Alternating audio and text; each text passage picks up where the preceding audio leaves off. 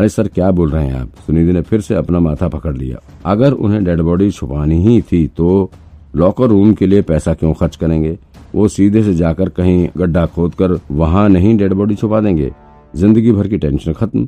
हाँ नैना ने सुनिधि की बातों से सहमति जताते हुए कहा, और फॉरेंसिक डिपार्टमेंट ने भी ये कंफर्म किया है कि सुनीता मेहता की मौत भूख के चलते हुई है। उन्हें कोई बीमारी नहीं थी। काफ़ी दिनों तक उन्हें खाना नहीं मिला, इस वजह से उसकी जान चली गई। ओह, कोई इतना निर्दयी कैसे हो सकता है? इतनी बूढ़ी औरत को भूख से मार डाला। ओह, अब समझ में ये पक्का किसी साइको किलर का काम है। वही ऐसी हरकत कर सकता है, वरना कोई आम आदमी किसी को वैक्यूम पॉलिथीन में पैक करके क्यों मारेगा? सच में ये साइको किलर का ही काम है, विक्रांत ने कहा। अब तो सुनिधि और नैना ने अपना सिर पकड़ लिया, लेकिन विक्रांत ने उस तरफ़ कतई ध्यान नहीं दिया। उसने तुरंत ही सवाल किया, और हाँ तुम लोगों ने बैंक के क्लर्क से बात की, जिसने वो लॉकर अलॉट किया था? हाँ उससे बात हो गई है। उसे कुछ भी याद नहीं है। यहाँ तक कि ये भी नहीं पता कि लॉकर लेने वाला मेल था या फीमेल ये भी नहीं पता उसे। सुनिधि ने जवाब दिया। ओह, क्यों? विक्रांत ने हैरान होते हुए कहा। फिर सुनिधि ने उसे सब कुछ डिटेल में एक्सप्लेन किया। अधिकतर जो भी लोग बैंक में लॉकर अलॉट करवाने के लिए आते हैं, वो फर्जी डिटेल देकर चले जाते हैं। कई बार तो नाम पता सब गलत होता है और बैंक को भी इन सब चीज़ों से ज़्यादा फ़र्क नहीं पड़ता। क्योंकि उन्हें बस पैसे से मतलब होता है। फिर कोई भी आए और लॉकर में अपना सामान रखकर चला जाए, उन्हें कोई मतलब नहीं। अब जो लोग लॉकर रूम अलॉट करवाते हैं, वो कोई नॉर्मल लोग नहीं है। उसमें कई सरकारी कर्मचारी से लेकर सेलिब्रिटी तक शामिल हैं। सभी अपनी ब्लैक मनी इसी लॉकर में रखते हैं और सब फेक नाम से हैं। यहाँ तक कि वो अपनी आइडेंटिटी छुपाकर बैंक आते हैं। कोई कोर्ट से मुँह ढककर आता है तो कोई मुँह पर रुमाल बाँध लेता है। मज़े की बात यह है कि बैंक भी किसी की आइडेंटिटी वेरीफाई करने की कोशिश नहीं करता है। बैंक में काम करने वाले कुछ वर्कर को उस लॉकर के मालिक का थोड़ा बहुत हुलिया याद है, जिसके नाम से सुनीता मेहता वाला लॉकर अलॉट था। बैंक वालों ने बस इतना बताया कि वो आदमी बड़ा सा ओवरकोट पहनकर आया हुआ था और उसने हाथ में काफ़ी भारी सूटकेस ले रखा था। इसके अलावा कोई कुछ नहीं बता सका।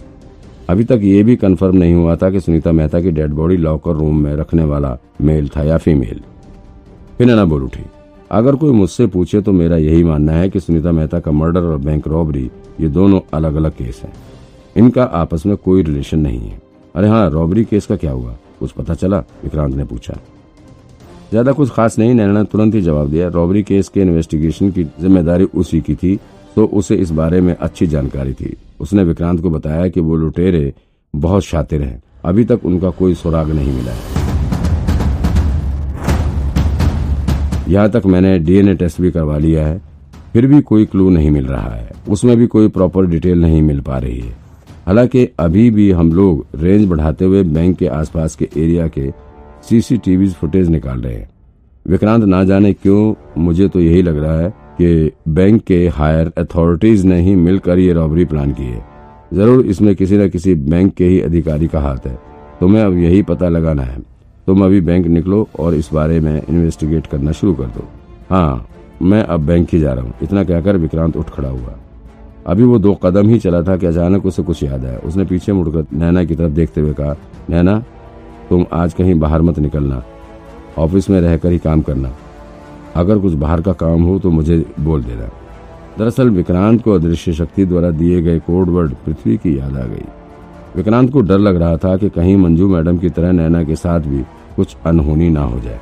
लेकिन नैना पर विक्रांत की बातों का कोई असर नहीं हुआ। विक्रांत, तुम बैंक से लौटते वक्त किसी मेंटल डॉक्टर से मिलते हुए आना। तुम्हें इलाज की ज़रूरत है। पता नहीं क्या हो गया है इसे।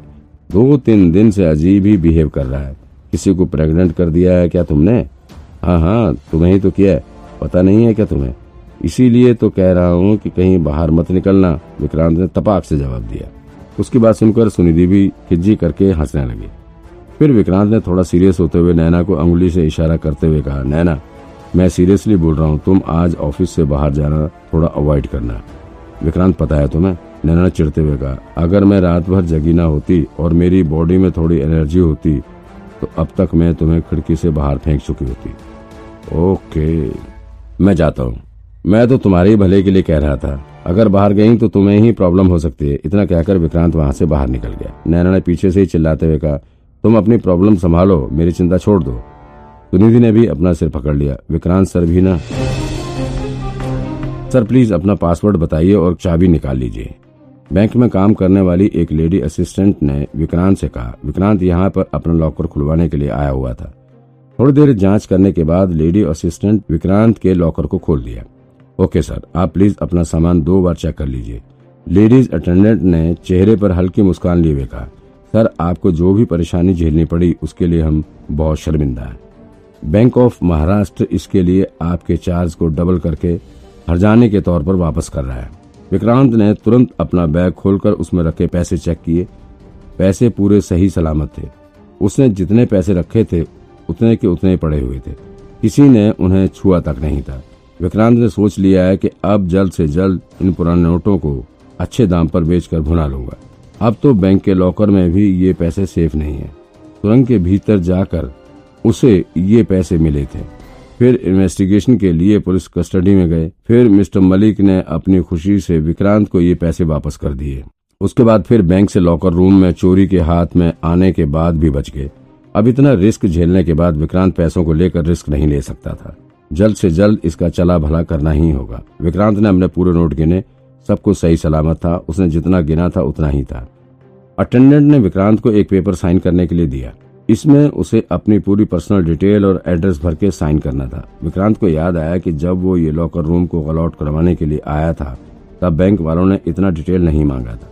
तब तो उसे बस ये बताया गया था कि आप अपनी चाबी और पासवर्ड संभाल के रखिए और बैंक का चार्ज टाइम पर देना मत भूलिए। विक्रांत ने अपनी सारी डिटेल इन्फॉर्मेशन पेपर पर लिख दिया।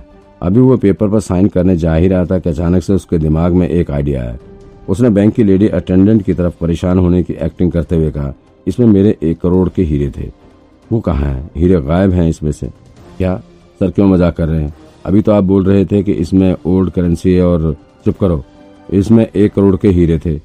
वो हीरे भी इसी बैग के अंदर वाले खाने में रखा हुआ था। वो हीरे मैंने साउथ अफ्रीका से मंगवाए थे। कहा गए? ये सुनकर बैंक के अटेंडेंट के चेहरे का रंग उड़ गया। उसके पसीने छूटने शुरू हुए। विक्रांत उसे बेवकूफ़ बनाने में कामयाब हो गया था। तभी वहाँ पर एक लगभग चालीस वर्ष की औरत वॉक करते हुए पहुँच गई। वो बैंक की सुपरवाइजर लग रही थी। उसने विक्रांत को चिल्लाते हुए देखा तो तुरंत उसके पास आकर बोली, शांत हो जाइए, सर। प्लीज़ शांत हो जाइए। मुझे बताइए आपकी प्रॉब्लम क्या है। विक्रांत ने अपनी एक्टिंग जारी रखते हुए कहा, मैडम, ये मेरा बैग है। इसमें मैंने पुरानी करेंसी के साथ ही छह कैरेट के डायमंड भी रखे हुए थे, जिसकी कीमत लगभग एक करोड़ रुपए है। अभी मेरा डायमंड मिल नहीं रहा। बैंक वालों ने मेरा डायमंड गायब कर दिया है। सर, आप परेशान मत होइए, शांत हो जाइए। आपका सामान कहीं नहीं जाएगा। अगर आपका कोई भी सामान बैंक की गलती से गायब हुआ तो फिर बैंक उसका पूरा हरजाना भरेगी।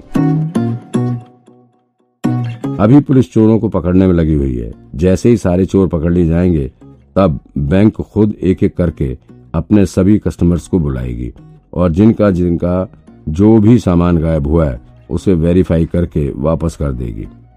अगर आपकी फाइनेंशियल कंडीशन उस डायमंड के अकॉर्डिंग हुई और आपका क्लेम लीगल हुआ तो डेफिनेटली बैंक आपका एक एक पाई भुगतान करेगा। लेकिन अगर आप झूठा क्लेम करते हुए पाए गए तो फिर उसके लिए जुर्माना भी भरना पड़ सकता है। ओ वाह, सही सिस्टम है। विक्रांत ने मन ही मन सोचा। बैंक के काम करने के तरीके से विक्रांत काफ़ी इम्प्रेस हुआ।